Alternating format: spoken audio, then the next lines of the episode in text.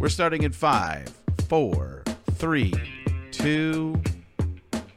So you- Yes. I, I, I didn't know. I didn't know. I'm so excited because I wanted to start, but you, you're the text you sent me about today was uh seemed you didn't put it in all caps but i felt like it was all caps for some reason of the excitement that you had can i start can i go first Please. I'm coming to visit you. So- in Denver, a lot uh, for those of you who don't know and and who aren't engineering uh, people who can tell we're in different places. That's funny because I will talk to people uh, like engineers uh from different radio stations. They're like you guys aren't in the same place are you? I'm like no. Like i could tell. It's always that i can tell. It's what i do. Um so al is in denver i am in uh, uh phoenix arizona area uh tempe arizona. And uh we meet once or twice or whatever each week over a program uh called wirecast. And we can see each other when we're doing it so we don't jump on each other like we did at the beginning of this but that's my fault uh, because i was so excited.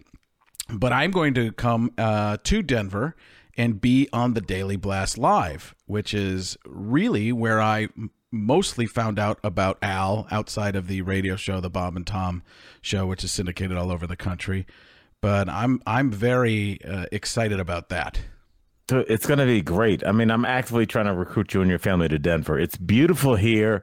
We need some Caliendos running around. that's that's been said a couple of times. Uh, once in Chicago, I believe in the '80s, and then they were like, "Where'd they go?" So Well, uh, you you led me right into uh, my first thing uh, I wanted to talk to you about this week. Uh, I was in Chicago this week. That city is so much fun. It should be illegal. Like what? I think there as but parts of my family were. Yes. Oh, def- it just seems like uh, a couple Caliendos were the last thing people saw before the trunk shut. There's a lot of truth to that. Hey, you know, it was what it was. The good old days when you can get away with stuff. Now everything's on. So you were on Chicago doing a date, doing a uh, doing, I ended up doing a bunch of shows. Uh, turns out, Frank, I just really love doing stand up. so, Oh, okay. yeah, I was scheduled to do uh, four shows, ended up doing eight. A couple daytime shows, which Wait, wait, wait, wait. How do you end up doing daytime shows? they have uh, brunch shows in Chicago. Like What, one what are you talking about? Where? What? Like a club? Like uh, uh, hotels? clubs, kind of bars, uh, kind of tucked away places. And uh, I did in this. I, I, Frank, I am going to try to not be hyperbolic when I say this. I did a 3 p.m. show called Paper Machete at the Green Mill Lounge in um, in Chicago. It may have been the most fun I've had on stage in 10 years. One, I don't believe you. Two, I don't blame you. What? Uh, it, that was a lunchtime show. It's a lunchtime show. What it is, it's kind of a salon show. There's a house band, there's spoken word, there's a singer, there's um impressionist, and it's not like you go up one by one. It's it's in this really big bar. I mean, they told me to get there two thirty, so in my head I heard two forty five. So I ro- I roll in there two forty five on a Saturday afternoon. Frank, it was beyond standing room. How Yes. big is the room? Uh, four hundred people. Re- Yeah, so I mean, it's a pa- it's a packed bar, packed to the point where there's no place for the entertainers to stand, and uh, it just moves. Ended up doing that show. It was so much fun, uh, and then ended up doing shows right up until I did my. Uh, I did my uh, my other two headline and stand up sets, and then I did a burlesque show in which I did comedy while the dancers changed, which was kind of like I felt like a throwback. I, I, I, I, I don't even, uh, I can't comprehend this. The last daytime show that I probably did outside of a corporate event, um, was probably a lunch show at a college where they were basically booing me off the stage and trying to get their spaghetti. Yes, uh, the college shows, and we'll talk. We we could do two hours on college shows. I don't know how many you did. I didn't do a ton, but I did a lot. And the way that they just throw the money at you without any kind of setup, or you just get there, and it's like you landed from a helicopter from Nam. They don't know why you're there. Uh, I'm supposed to talk to Christina. She's the head of student affairs. Uh, I'm Christina. Wait, uh, it's uh, what? It's today? Okay, well, it's today. Um, tell uh Fra- Frank Frank Calamine Calamine is here. He's uh he the lotion comic. The yeah, yeah, Calamine. Oh, that show that show got moved to the library annex. You're going to be two doors over, and there's no one. They don't. There's no setup or anything. It's such a weird thing with colleges because they pay so well. Yeah, I, I it. But I just went out there. I was young enough at the time where I just went out there, did it, and I was making more money for that than I could in a week at a club. So, yeah, that, why why not just do it? That was Yeah. the. You go for it when you're starting out. You get an hour of stage time, and you can work on stuff. And they it doesn't matter if it doesn't all work. They can have fun, and sometimes there might be nine people there. Uh, but that's that's just the the way to go. So I'm going to I'm going to be visiting you in Denver. You were just in Chicago. Then I'm on my way to Philadelphia, uh, doing a show at the Parx Casino. I, I you might do brunch shows. I do casinos, and then Atlantic City Oceans uh, Casino Resort and. Um, and then back here for for working on more podcasts. We were originally today going to have, and you're gonna for everybody listening. We know we me, we meander around a bit. We've had some shows where we're pretty focused. We've had some shows where we're all over the place. We've had some shows with some guests. What we're going to do now is we're bringing on a couple new people um, that have seen the show, heard the show, producer, uh, some other social media types to help us start uh, funneling our energy in the right direction. And uh, people seem to like our. You're, you're making us sound like kids from the Upward Bound program. We're going to take that negative energy, Frank, that you used to break into cars, and we're going to teach you how to canoe this summer. and we're uh, we're gonna make a canoe. We're gonna make a canoe, and we're we're gonna we're gonna canoe in some rapids. We're gonna make it tougher. No, I think I think it's it's I think we've had uh, it's it's been going very well, and people like our repartee, our uh, chemistry.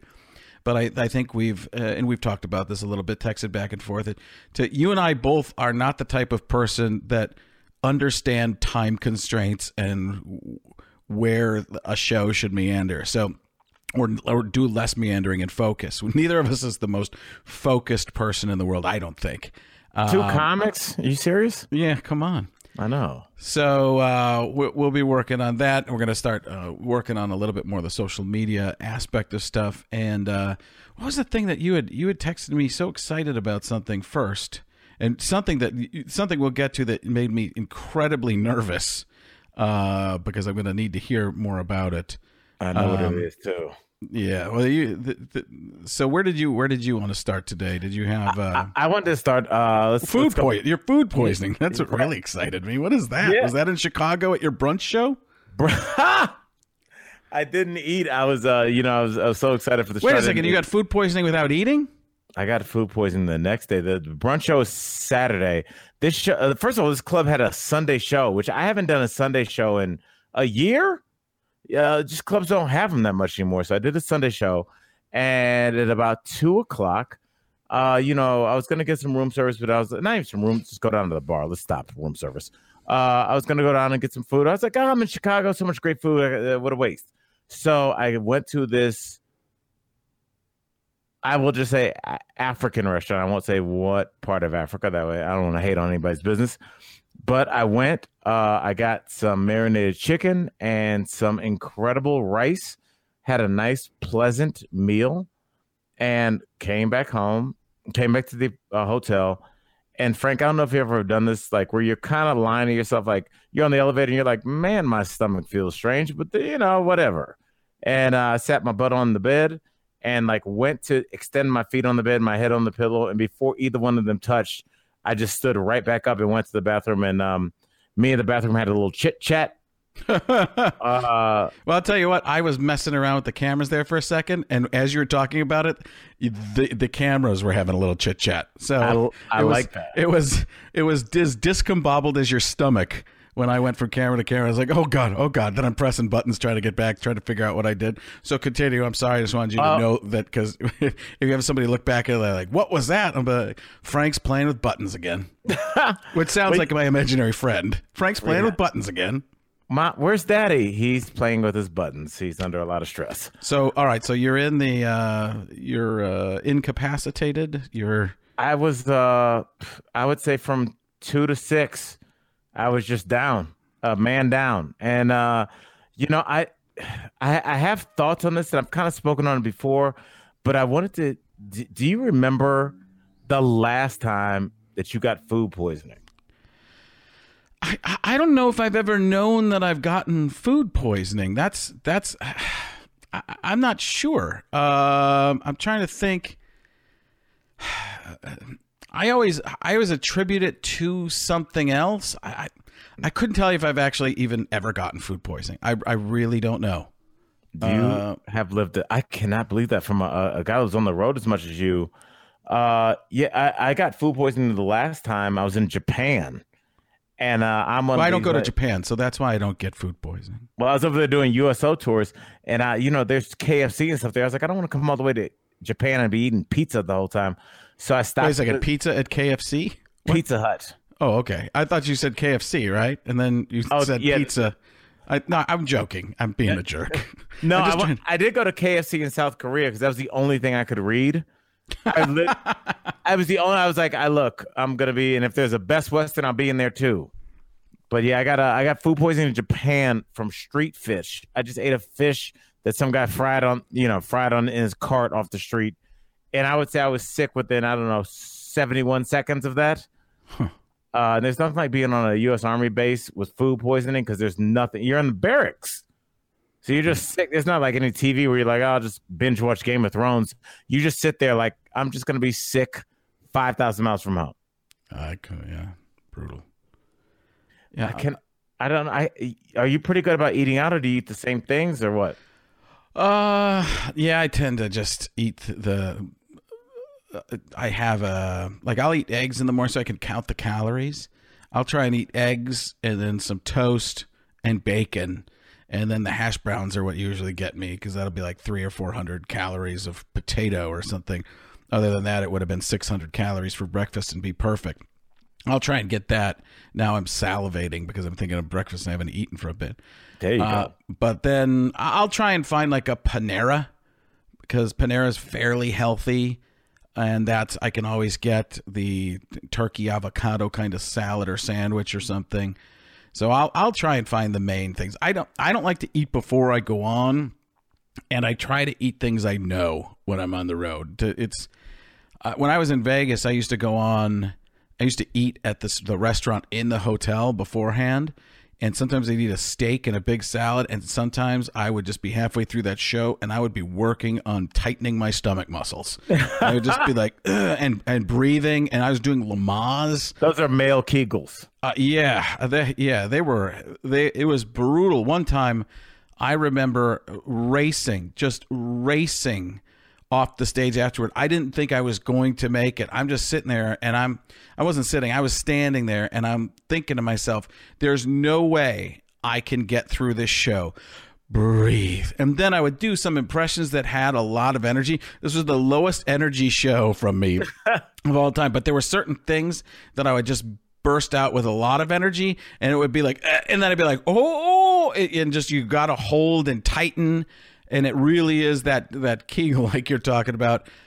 A very and I I got off the stage and I just ran and it was just the let's just call it the uh, volcano. That's the it was brutal, and that's I, that happened a couple of times. I was going to ask you: Have you ever had to, in all your years, uh, make it sound like you're Gandalf? In all your years, back before there was a stage, Frank, uh, d- have you ever had to get off stage early?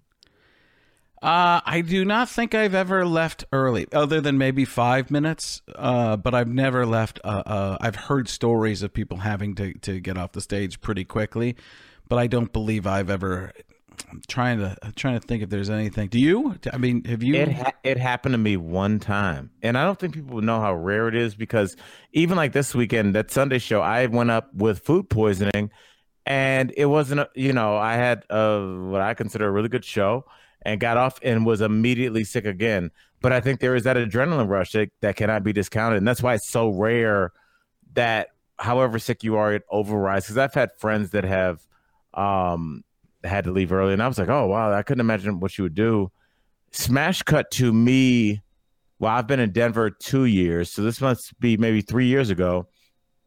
Uh, I had gotten here and I was getting ready for some TV part, so I was working out twice a day. But mind you, I was not respecting how much fluid you need to drink when you're here, how much water, and just like altitude sickness. So I'm working out like I always would, and I was wondering why I was so tired and the you know the, it was like a seven thirty and nine forty five shows like Saturday night, and you know I, they picked me up at like seven o'clock for the show, and I just feel like crap, man. I just I I never been like not talking to the guy that picked me up because I just felt that bad, but I just kind of was like, he's like, "Are you okay?" I was like, "I'm fine." I was like, "It'll go away when I get to the show."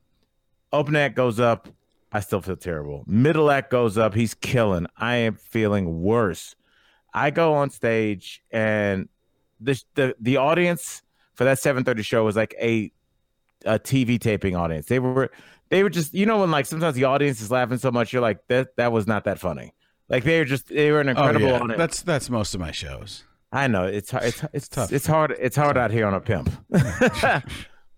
but yeah, it's uh, and I was probably 20 minutes in and for somebody that has never sweated on stage or sweat on stage, I don't know what the singular or plural of that is. I started getting those cold sweats where they start dripping. I think it's down. past tense. I think it's past tense sweated. you, you were going yeah. singular. First, you went to brown. I'm not a smart man. Plural, plural, plural past tense. Yes. What's the uh, plural? What's the present progressive past tense plurality? It is well within my rights to get dumber, Frank. I'm, I'm, I'm you're, you're, doing great it, today. I'm cycling down. Uh, I, I, knew what you meant, but I, I, I don't. I rarely do I get a chance to correct a guy from Brown. I love it. Okay. oh, but yeah. So anyway, so I'm sweating, and you know, like I, you kind of look at people in the front row, and they're like laughing, laughing, but then like, oh, like is this guy okay? And um, things started getting black and white to me, and I'm like, I don't know what's going on. And I remember You're going back in time on a television. I re- yeah, it was on the Andy Griffith show. I was like, you hear, all right. I could not uh, focus, and I remember my last thought being, "If you don't get off stage right now, you're going to be on YouTube." I swear that was my last because I was going to go tumbling into the front row, and uh, I remember calling out for the MC. I forgot what his name was, and he's like, "I'm here," and uh, I was like, "Hey guys, it's been a pleasure. Uh, come back out and see me again." And the the crowd clapped I got off stage. I remember I high fived some guy wearing suspenders. I high fived him, went to the green room and just projectile vomited. And I don't Oof. remember anything for like 20 minutes. I was so dehydrated. Uh, D- Denver does it to the best of. I mean, you're a mile in the air. You have to. I didn't respect it, and I got really sick. Yeah, I every time I go to Denver or someplace with that's high altitude, I go up a step or two, and I remember. It's yes. just like uh, walking up to the, the front door, up the po- you know the step on the porch. I'm like, oh, or even to the stage. Three steps to the stage, just go up, and you're like, ha ha ha, lightheaded. What yes, happened? I'm doing, I'm doing my act laying flat on my back now. That's my new thing, guys. So we had some stories we wanted to get into today. Uh, you had zeroed in and keyed in on one of the stories that I saw uh, or ha- had been following somewhat as well. Uh, is uh, are you cool starting with that? Was the Jussie Smollett uh, let's, case? Let's get into it, bro. I think I think it's it's it's the it's the story that that is defining our narrative at least this week. I mean, it's this is such a strange story, and you you know we always here on the show we use the word allegedly until anything's proven, right? Uh, but if you don't know, quick elevator pitch re, uh, recap uh, Empire actor Jesse Smollett. Um, it's Smollett. Is that how you say it? I'm trying to be fancy, Frank. I, I you know, I, I, didn't know how to say sweated, and then so like I'm, I'm trying to compensate by now becoming, becoming a Somali gay. Right.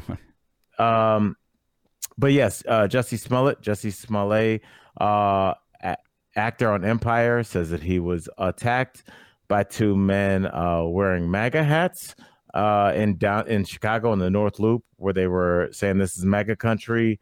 Uh, and he basically uh, created a national firestorm when saying that he was a victim of this hate attack.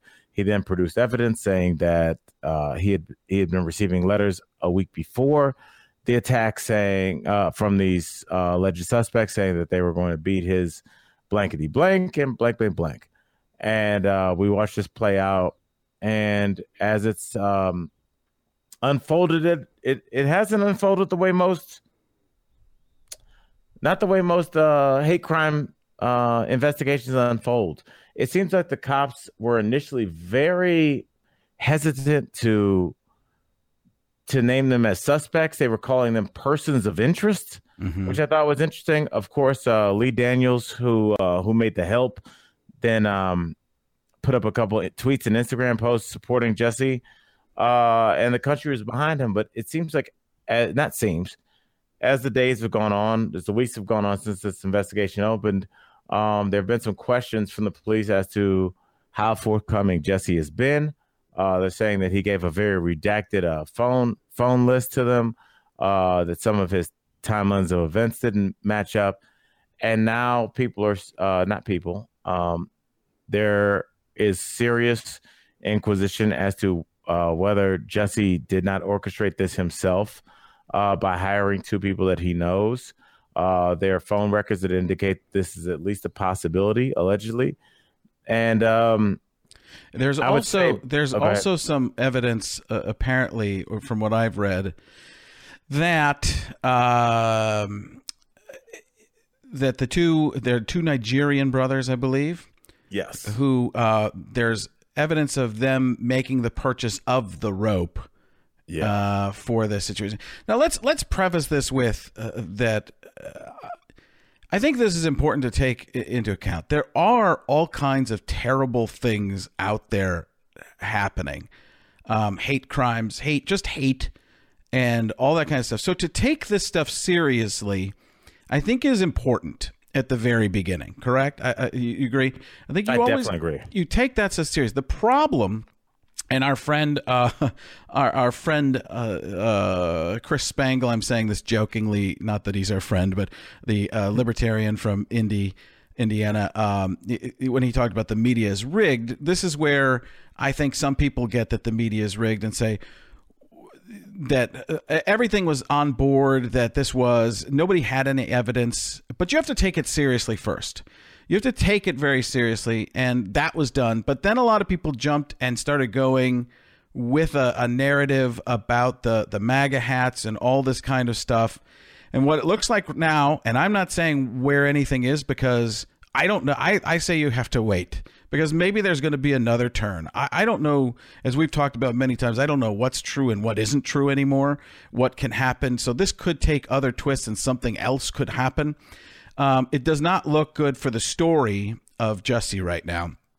Uh, in I, I, think in, in it, do you agree in your eyes? It looks it looks difficult, but what happens is that takes away from everyone who is involved in something that's real, something that does affect people every day, and that there is the uh, uh there's this hatred out there, and people have the hate crime, and it looks to be we don't know yet but it looks to be like this is something that he possibly set up himself. I'm being as careful as this as I can because, again, I don't know, and I'm waiting to find out. I'm trying not to do the opposite now. And You're doing the right thing. I'm trying to, uh, to to to dance around it, but for good reason. But it looks like he's he he may have gotten those this is a little bit of piecing things together and you might have touched on this. He got some letters that were racist racial uh, very negative and it bothered him to a point where he went out and created this. Now we're not sure if that's what it is but it seems to be that. But to me first and foremost that seems like there's a problem with the person in yes. general, right? I, I, I don't jump to, and a lot of people are going to jump to see this is what happens in America now, and there's a problem. And I, I think people do jump on board with some of these things to, you know, if it bleeds, it leads. Uh, I do think the media a lot of times fi- finds race, racial stories and puts them to the top without, but they do this with other things too, not just that. But it's it, it captures attention, it gets ratings, but they don't get all the information first and people are out there that are supposed to be news people are putting a lot of opinion into things and yes. and I, I, listen i get i get I, I don't get it 100% on this because I'm not on that. I'm not in that world, right? I'm I'm just a. I don't want to say just. I'm I'm a white guy who doesn't deal with what a lot of people of color have to deal with all the time. Uh, so I I can't put myself exactly in this person's shoes, but it it tells me something. I, I think something's a little off in him to do this, uh, and I'm, that's and, and and there. Uh, go ahead. No, just uh, a little off. I mean, but I don't want to. I don't want to say he's a terrible person. I want to say something's wrong. I feel bad for the guy, I, it, it, and the law's the law and all this kind of stuff. But at the same time, I go, something's wrong, and it could be that the the, the race and he's is he's gay. Is that he's gay, black, and Jewish? So he's got a lot of people saying probably terrible things to him. I've seen I've seen it a, a, a lot.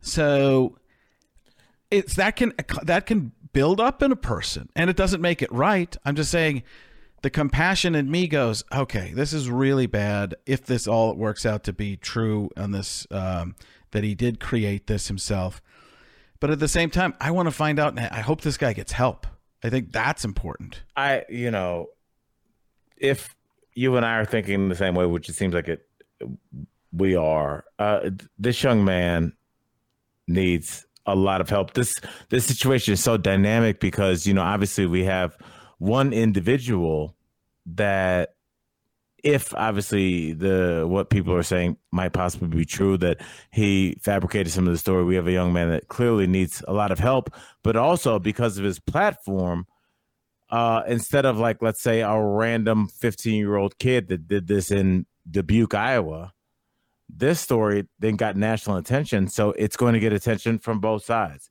And there's going to be a lot of people that will see him as a re- representation that things are out of this, uh, you know, when people say that things are out of control in this country, uh, that they're being they're hyperbolic and that like most of these things are are not factual and they're going to cite this case over and over and over again which isn't I, fair obviously right i mean you right. can't take one uh, but you're exactly I think you're uh, you're you're right about that. That people will say, look at that this case. If it turns out the way we're thinking it, it will, the way it's going right now, and that's not fair uh, because there are lots of things that happen every day. But but realize this is this is where I think the media has to be careful as well because a lot of people just jumped on this. And like I said, I'm taught I was taught this in journalism school when I when I was in college. That's what I went to school for journalism broadcast journalism. And they, if it, and I, I hate to say this in this case because it's serious and stuff, but if it bleeds, it leads. And if there's a, a, racial element to it, and it seems like a higher profile person, they they want to make a statement that the media does and sometimes you just have to wait and see what's going to happen and you might not be first with the story but putting that much opinion into things and then it doesn't work out this could have been something that not everybody, and it just wouldn't happen in this day and age, right? It's going to happen. People are going to be out there. And I, what did you guys do on Daily Blast? Can I ask that? Did yeah, you... it, it, it, it, it's tough to talk about because, like you said, we're still waiting to find out all the facts. I mean, but, in the initial, in the initial, where were you guys on this? Were you you personally because you have?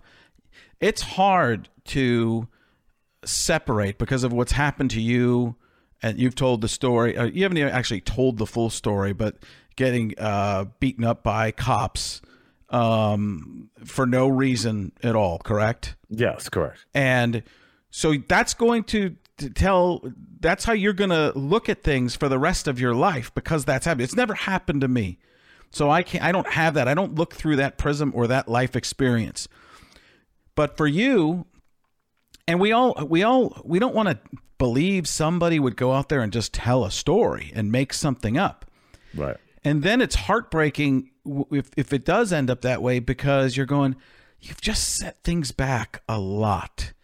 And it's it's not even fair to the person. It's not to because I like I said something's wrong, but it'll be used over and over and over by certain people and uh, un- unfairly to say this is what everybody does.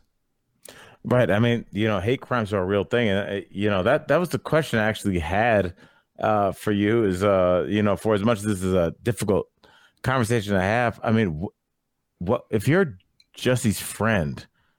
what's next for him? Like, what? How do you how do you begin to fix this? Should these alleged uh, false accusations be true about you?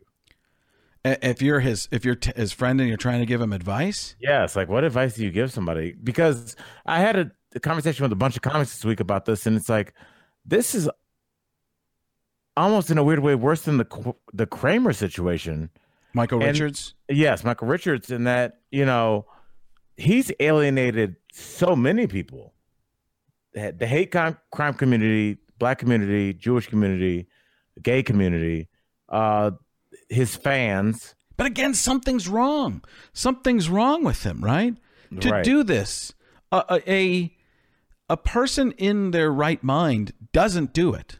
That's the first thing I, I think of. Is it's not listen, we all get these inklings to do weird things, right? You've got it. Like I'm gonna uh, maybe I'll uh, you know, uh, you know throw this meat cleaver or something. You, you just go, but you don't do it. You don't act on it. When somebody acts on it, something's breaking down in reality. Um, I mean, it was a weird situation in the first place. It was freezing cold weather. He was out to get a sandwich, and uh, there there were just odd things. So it it, was it wasn't of, freezing cold. It was a polar vortex. Polar vortex. You know, it was like the cold, the, the coldest Chicago's ever been. Like, think about that statement. And and Chicago has problems right now, right? With relations between race relations are difficult there, especially with the cops. I believe, from everything I've been hearing and reading, they've got to be ultra careful because they've had some things go down that you're going, I don't know. Uh, I'm, you know, it's it's weird, and they so they have to be extra careful because of the history there. Right. So yeah. I talked to a bunch of people in Chicago this week about this, and you know what two different people. Oh, I wasn't even thinking you were. Yeah. Okay. I was, yeah, I was there. I was actually there. You were there for the uh, the the unfortunate uh, mass shooting in uh, in in Aurora, Illinois this week, but. Uh, that's another depressing subject. But no, it, it's you know I was talking to two guys that live in Chicago. We're we're not with. They both gave these separate statements. Uh, one was a white guy, one was a black guy, and they both said when I heard that story, I was like, that sounds weird because that would never happen in the North Loop. Right. They said that that area is uh, more gay people, very artsy people, correct? And it's it that doesn't seem like your classic uh, i don't want to i guess i am categorizing kind of people but that group is not really the maga hat wearing this is maga country people. You'd kind of look out of place in that area. That's what everybody was saying and this uh, these are from two people that live there currently. Like this isn't you know in this they they both said this. So there must be something to it. Yeah i, I mean I, I i i don't know. I just i feel I feel that there are laws and all this kind of stuff, but at the same time, a piece of me says something's something's wrong. Something clicked in his brain that said, "I'm going to act on this and do this." Which I'll bet you we find out in the end. There's more going on there with him. Um, it could be. I mean, I I, I don't know. I, I don't. It could be like a genetic thing or a chemical imbalance or something like that, or or he's just had enough of being treated poorly by people. I, that can happen too. I, I listen, in not in the same way, but I'm the type of person who just listens and listens and listens in my own life, and I, I'm f- pretty well off and privileged and all that kinds of lucky, all these kinds of things. You're also um, super talented. Don't forget that. And part. super duper talented. You forgot the duper. We've all seen your Pornhub clips. Um, but I forgot where I was going. Like you lost me on that one. Uh, I, but I am super duper talented. That's how I want to end it. I want to end it super duper talented. Let's end every show like that. um. So yeah. So that that's we'll see where that ends up. To my point is this: we shouldn't be saying that this is the end already. We should wait and see. It got everybody into trouble. Got everybody into trouble with the kids in uh, Washington too. That group with the Native American. Everybody jumps on things. It's really easy to say, and maybe that's what even triggered this was MAGA hats and talking about that. You just make it up and believe it's going to be news. Um, I, I don't know. I feel to me, it's again. I feel like we're in a simulation, and the programmers are bored, and they're just trying to see what we can do. That or the Russians planned this. This is all the Russians.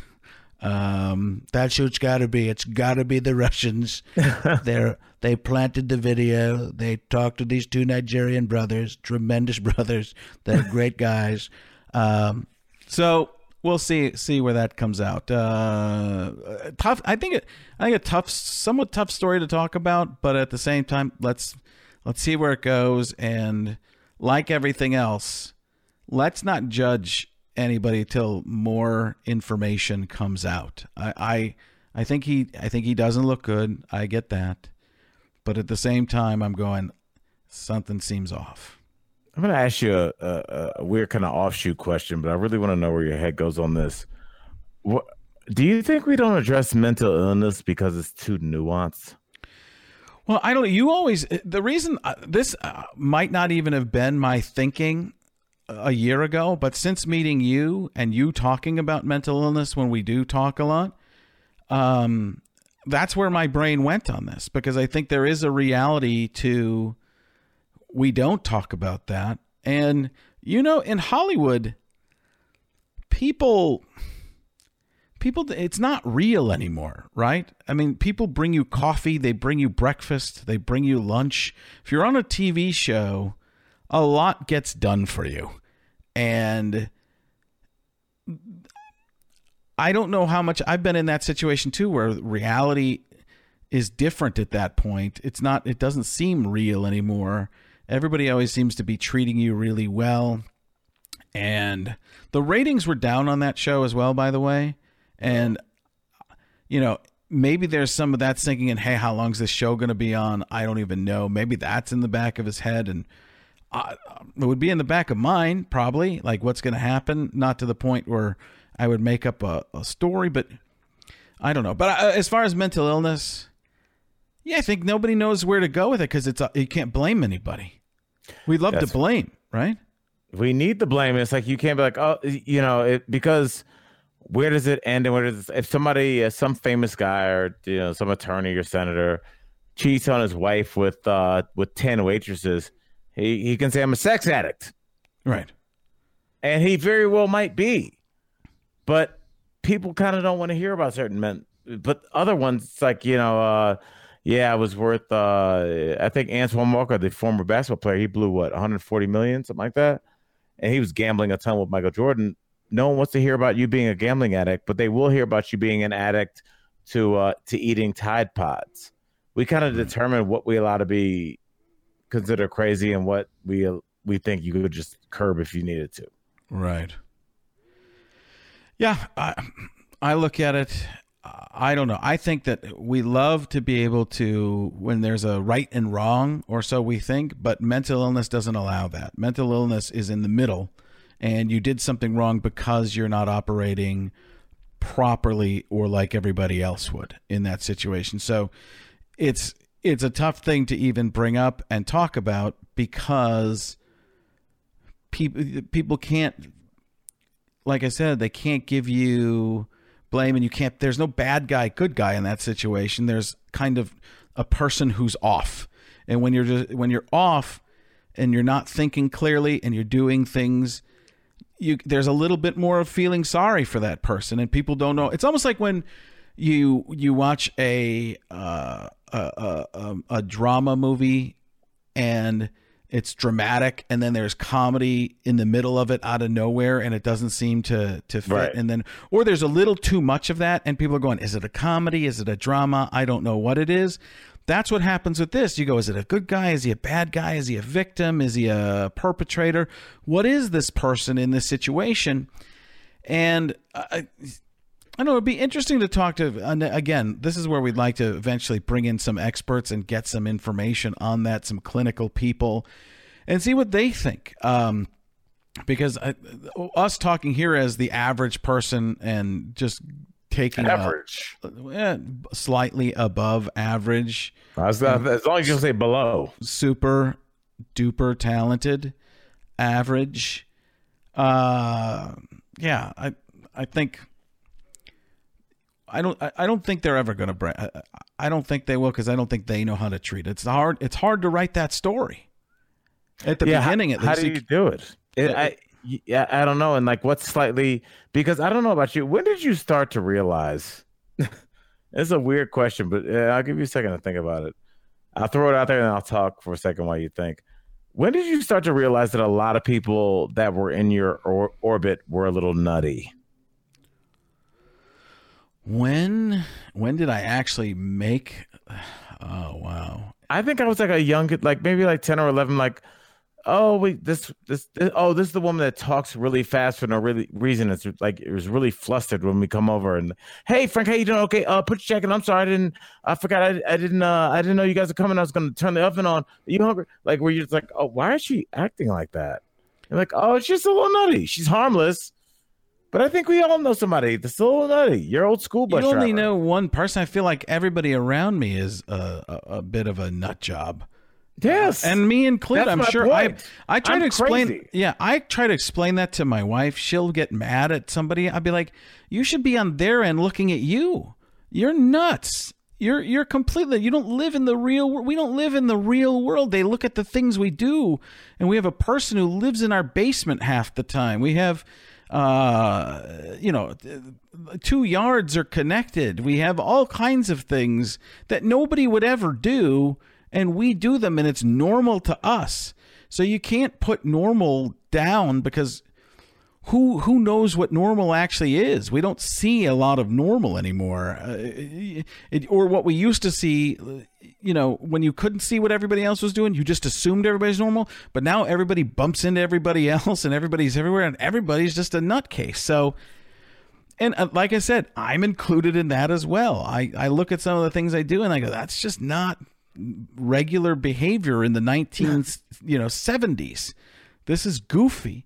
So uh I don't know. I'm I'm trying to think the age where I probably doesn't like. I look at my son now. He's 14, and he seems to be at that time. My daughter's 12, and they seem to start realizing everybody around them is crazy. Uh, When you're younger, I don't think you know.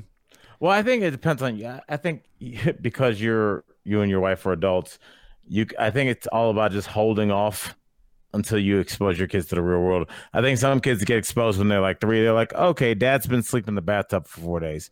They they kind of, but then you are a normal person, and so is your wife. So we can lie to them about what the real world is, but it's a coming, you know. Yeah.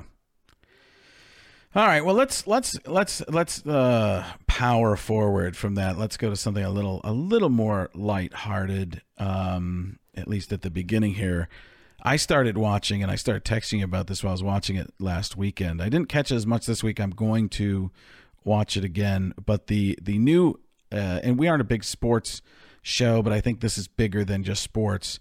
This is the new American uh, Alliance of American Football, the AAF which is a pretty this year th- this league for people who don't know what it is it's a brand new league just started it's affiliated with the nfl so it's um, not trying to compete it's almost trying to become a minor league or a feeder league for the nfl uh, which is uh, which is a great thing for the players and the players are getting paid a decent wage the they are uh, they one thing that you brought up to me that they talk about a, a lot. Well, I'll let you talk about one of the things that you were really excited about actually. Well, yeah, I mean, as people listen to the show know, you and I are actually friends off the air. And I was texting you. Uh, I, I was I turned to a game. Uh, I don't. I was in Chicago, so I could watch it. I didn't get. I don't get on my cable package. And uh, you know, a player was down, and the announcers quickly kind of ran over the basic uh, contracts for most of the players, and uh, they were talking about health insurance, and they said kind of like, "Don't worry, every player's covered." And I thought that was so such a humane moment. I think because these guys have helmets on and pads on, they're kind of these anonymous things that entertain us for two and a half hours, uh, you know, at a, at a clip. But I just, you know, this guy had clearly broken a limb, and uh, you know his teammates were around him, and it's just hearing him talk about like how his how his family would be taken care of. I thought it was like a really cool moment, and uh, I don't know. I wondered, and I wanted to ask you: Do you think if the NFL did a little bit better job of marketing its players? I know that it's hard because players have very short careers, but just kind of marketing them as human beings and seeing them without their helmets on, I think people would really get into that, like a storyline. I think maybe. Here's what I think is interesting about this uh, new football league, the uh, AAF. You are rooting for people to make it out of the AAF and get to something bigger. I oh. think th- that's what they're. It is full on blue collar football.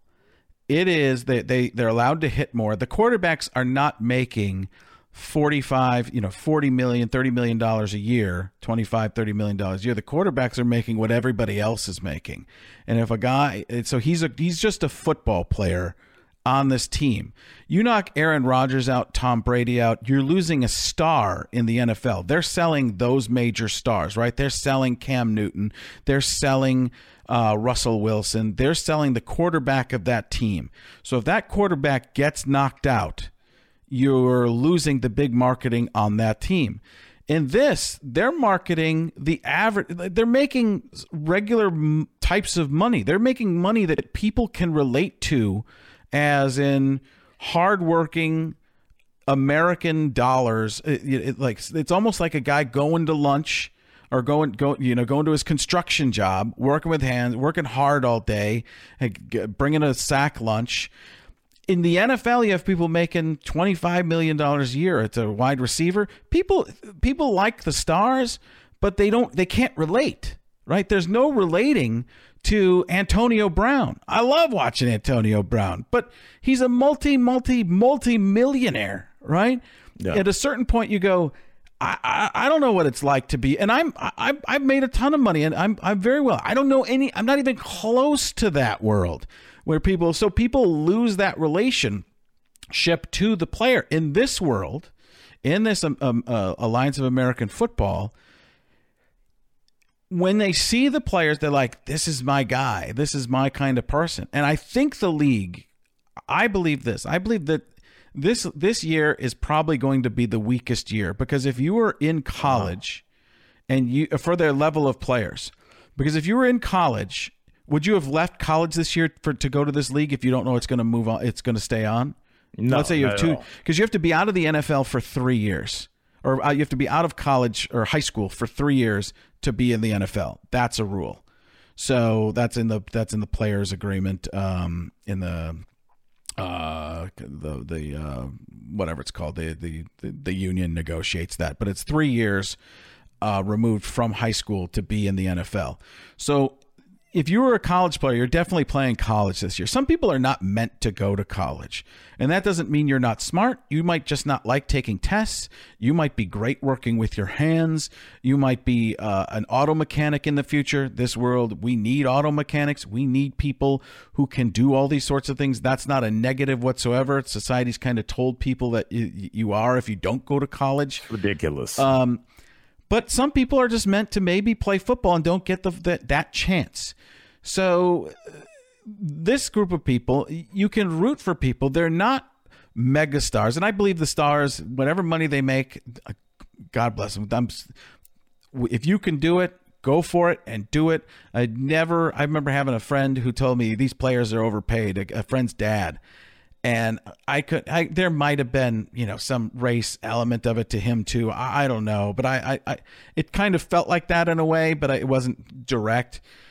But uh, I always felt, eh, and I said to him, if you can make the money and somebody's willing you to pay the money, you take the money, and you eh, it's because you're worth something. You must be worth it if somebody's paying it. You're worth it to somebody. That's the that, thing. Like they, everybody says the players are overpaid, but I'm like, do they understand? I, as somebody from Cleveland, Ohio, and has seen what like LeBron James does to a downtown, right? We've talked in terms, yeah. It's just it it that, Absolutely. But the, the the middle people who are great at what they do and they create an element on the team or they they create excitement. It may not be LeBron level, but it it brings people in and it makes people excited about the team and the team benefits for it. Now, next year or in 2 years, if this league's been around for 2 years and you've been in college for 2 years and you want to start learning the pro system more and you don't want to go to classes anymore, you can go play in this league now. You can Work probably make time and probably make a pretty decent. They'll probably start messing around with the contracts and paying people to come. You could be a person who's out of the league for a little bit. You don't think you're going to get a chance. They want you. There are going to be more and more people that see that it's pretty good football. And if I'm a player and I've played a year of college, I'm not on uh, that good of a college football team. I was thinking about transferring where I'd have to sit out or something like that. And I'm good enough that I feel like, oh no, I made the wrong choice in this college, uh, this college choice why wouldn't I go play for a system that's going to be very similar to what I might get drafted in the NFL? Especially, and, you know what I love about this, and, and please keep your train of thought, but you maybe think about this. Think about if you're a college, uh, you're halfway through your career, and they fire the head coach, and they bring in yeah. a guy that runs a totally different system than you. Right. If you're, you're, if you're a fullback and they bring in a guy that runs the spread, you're done. Now you have, you have something that's in your back pocket that allows you a, a, backup plan in terms of football itself. It's just a regular job. It might not be the superstar job, but you have the chance to get the superstar job. Uh, mm-hmm. uh, it's it's like the minor leagues in uh, baseball and the G League and in basketball, where there is a place, and even even so, they're trying to come up with these other leagues for basketball uh, that I think is great as well, where people can go and you don't have to have the choice because people always like we need to pay college players. I think that's a very difficult situation because there are only a few colleges that make a lot of money off of their programs. So they're going to get everybody anyways. And what are they going to do? Spread the wealth? It's just never going to happen. And the NCAA is not like it was when it first started. They might have made a little money, but now it's massive, right? So it's right. it's not the same thing that it was. But how are you going to pay a college player? Let's say you're going to pay a college player 50 grand a year. Well, you pay a college player 50 grand a year, or do you go and play in this league for 50 grand a year? There is a, a huge benefit to getting that degree, right? If you go to a, a yeah. if you're going to Duke and you have that and you're guaranteed that uh, for your life that you you can now finish at Duke, there's something to be said for that as well, but you might not want that. And now there's another way to go. You they're going to start trying to pull kids, 18-year-old kids out of high school. You know, once they're done with high school, they'll try to go to these leagues because there's that XFL wow. as well. And you think about that, it's finally a place. It's what what they've needed, and the colleges aren't going to be any worse off for it. The colleges people root for their colleges. They root the team changes every two or three years, anyways. Completely. Yeah, all those guys are gone. Right. So you might lose a superstar here and there, maybe, maybe not, because you have to eh, pitch as that college coach. No, well, this is what we have to offer you, as opposed to this league. But at least the kids have a choice, and to me, that's more in line with what everybody else does when they you know if you want to be a carpenter and you're ready to go as an 18 year old you can just go into that. But maybe you're going to be a football player. Now you have that that chance. Now again you can't you can't go back to college after you've made that choice to try and play in the semi you know it's pros but it's the lower level pros. But you made that choice and if you're yeah. not making it there, you probably didn't have that great of a chance in college. I don't know. Some people will make some bad decisions, but that's life. And you at least you had the choice. You weren't forced in any direction, and I think that's a positive move. I'm sure there are uh, dissenters to that line of thinking.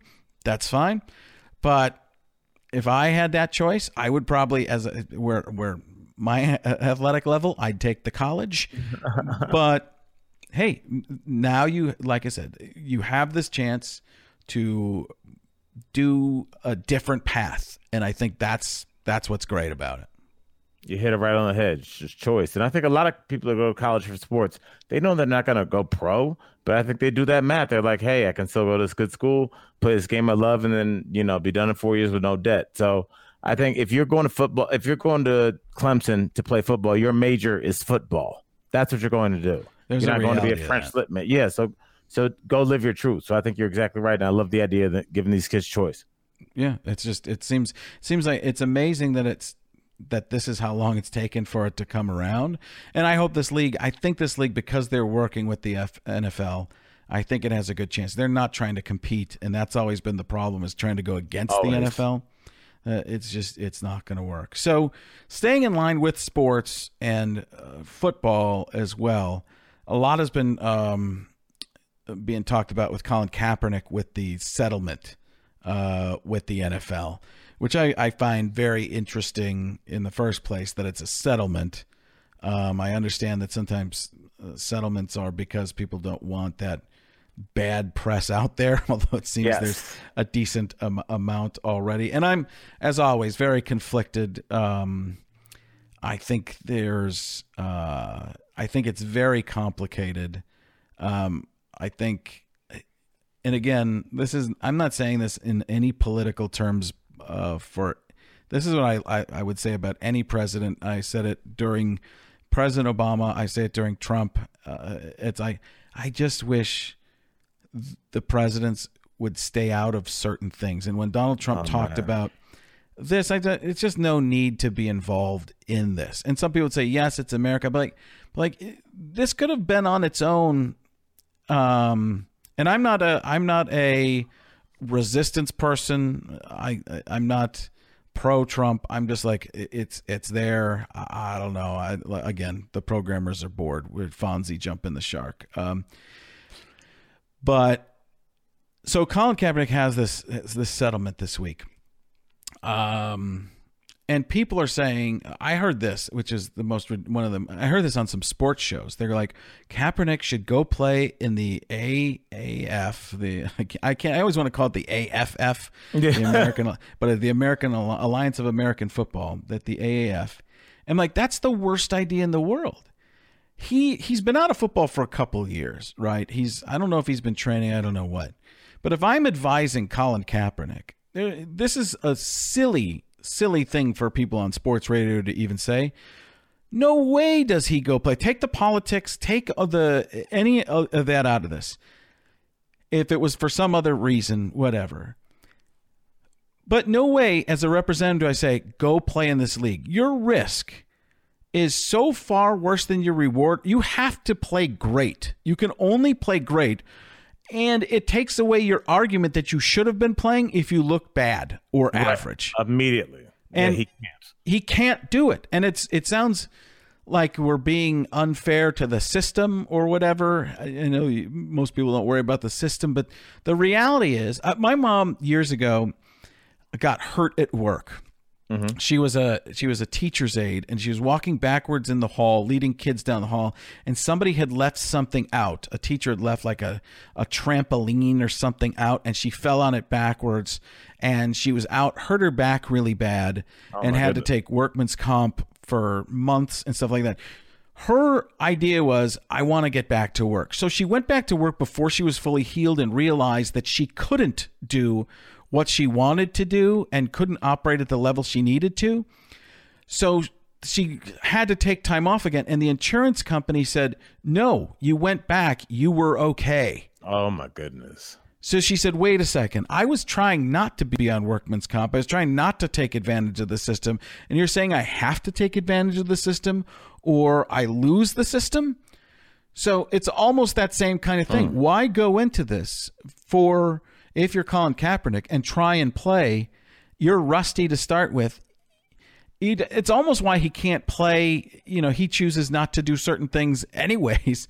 Like, why would you go into the league if it's not the perfect situation for you? I, and I'm not, again, I'm not saying it's right to not stand for the national anthem. I'm not saying it's wrong to sit for the national. Anthem. I'm just saying in this, to me, as a person go going to it's a bad it's he's in a taste and he's partially and the owners have done it too but they both put themselves in bad situations or put him in bad situation where i don't know what he does. I don't know how he plays again even if somebody wants him because he's got to look fantastic or at least better than average and that's really hard to do when you've been out for a while.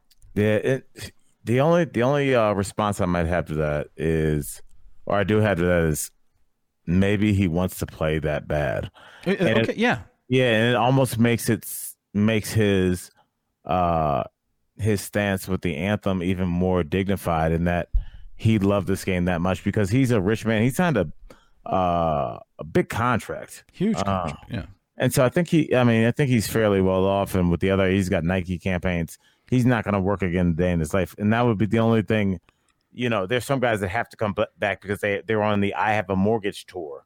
Uh he's not like that. So I mean, the only thing and maybe it's it's it's so rare that we just don't see that much when somebody's so passionate about something that they're willing to do it at a dash. Almost when um when Jordan went and played for the Wizards, even though he actually did not play that well. I mean, play that poorly. Right. People, it, people. He wasn't the superstar that he was, but he Right. can never he can never be bigger than what he is right now, unless he's a, a mega superstar in the NFL. If he went in and was above average, he t- actually uh, or average. Let's say he's average at best. Let's say he's below average.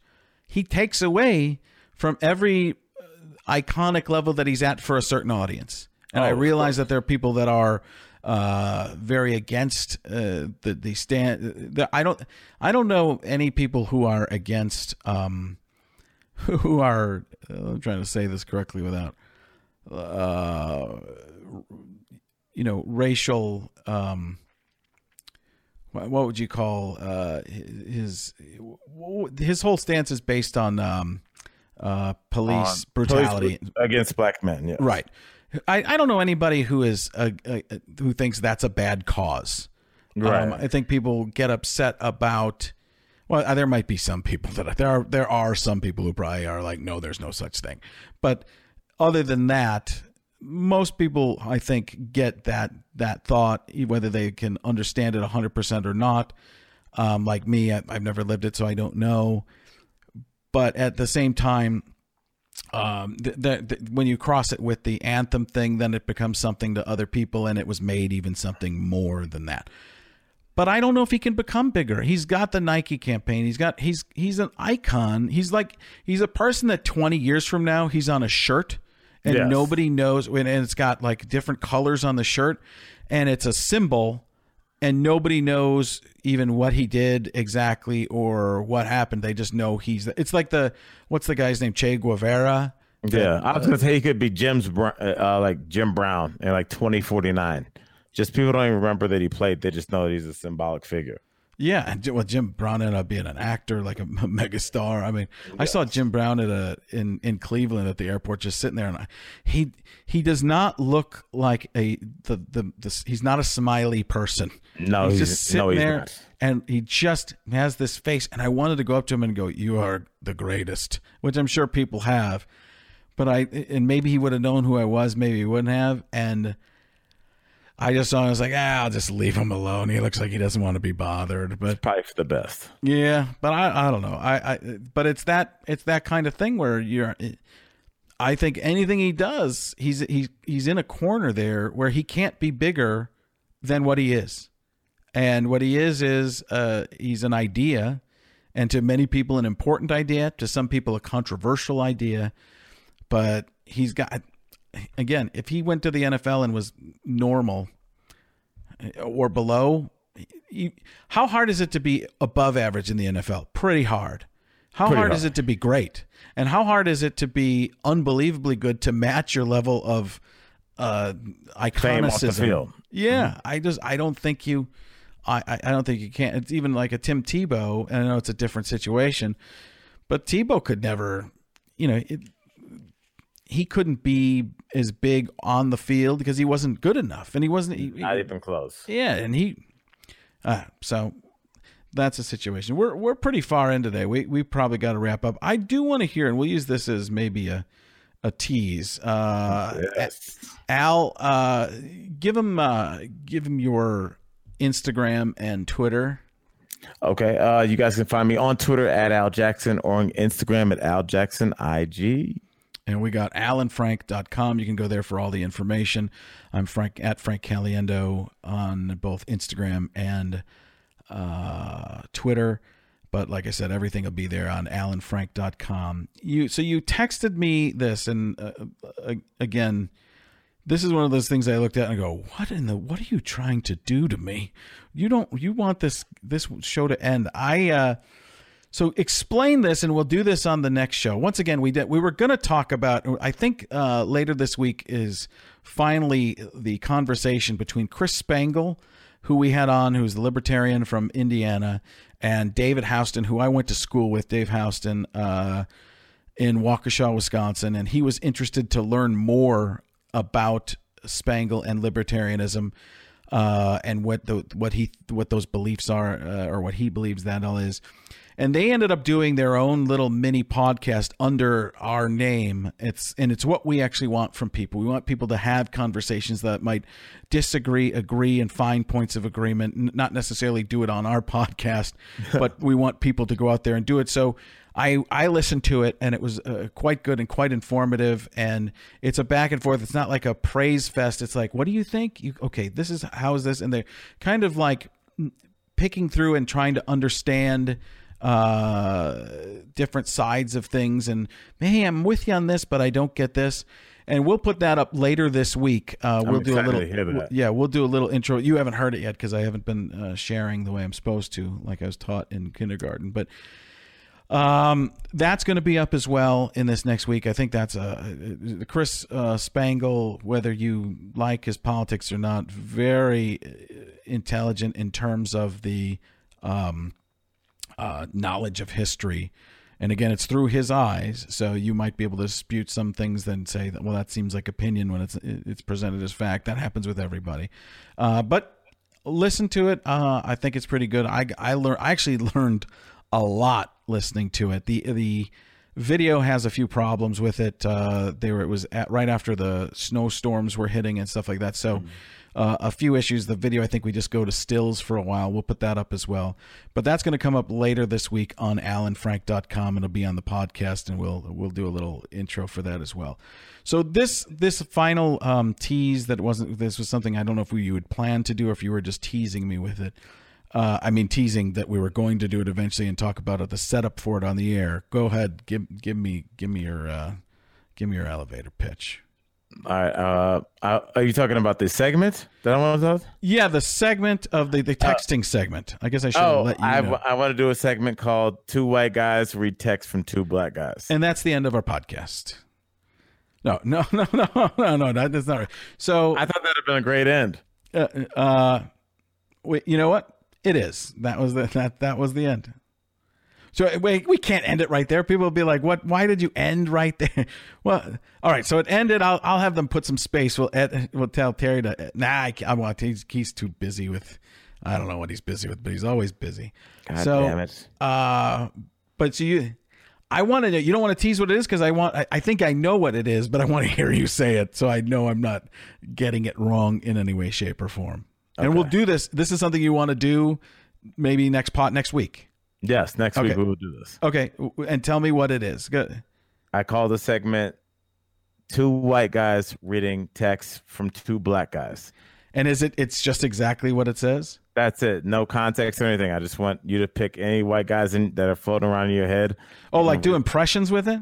Yeah, whatever. Not even impressions, just whatever. Okay, so just like uh, just a, a regular kind of even a character or, or sounding.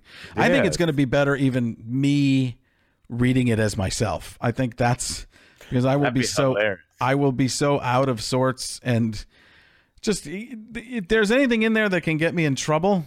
Uh, real, realize there are some things I can't say or even allude to. Uh, yeah. So, um, let's be careful so we can keep doing the podcast. But I, I was very interested in it.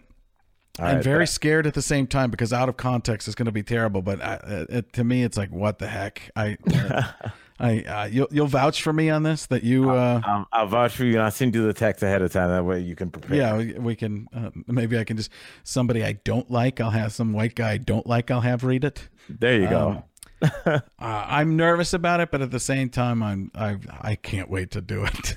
Uh, as long as you stay in, I'm sure you will stay in parameters because uh, we of like course. doing this too much. Um, so that's it. Uh, we will uh, talk to you uh, next week. And once again, the segment to look forward to next week is two white guys read text from two black guys.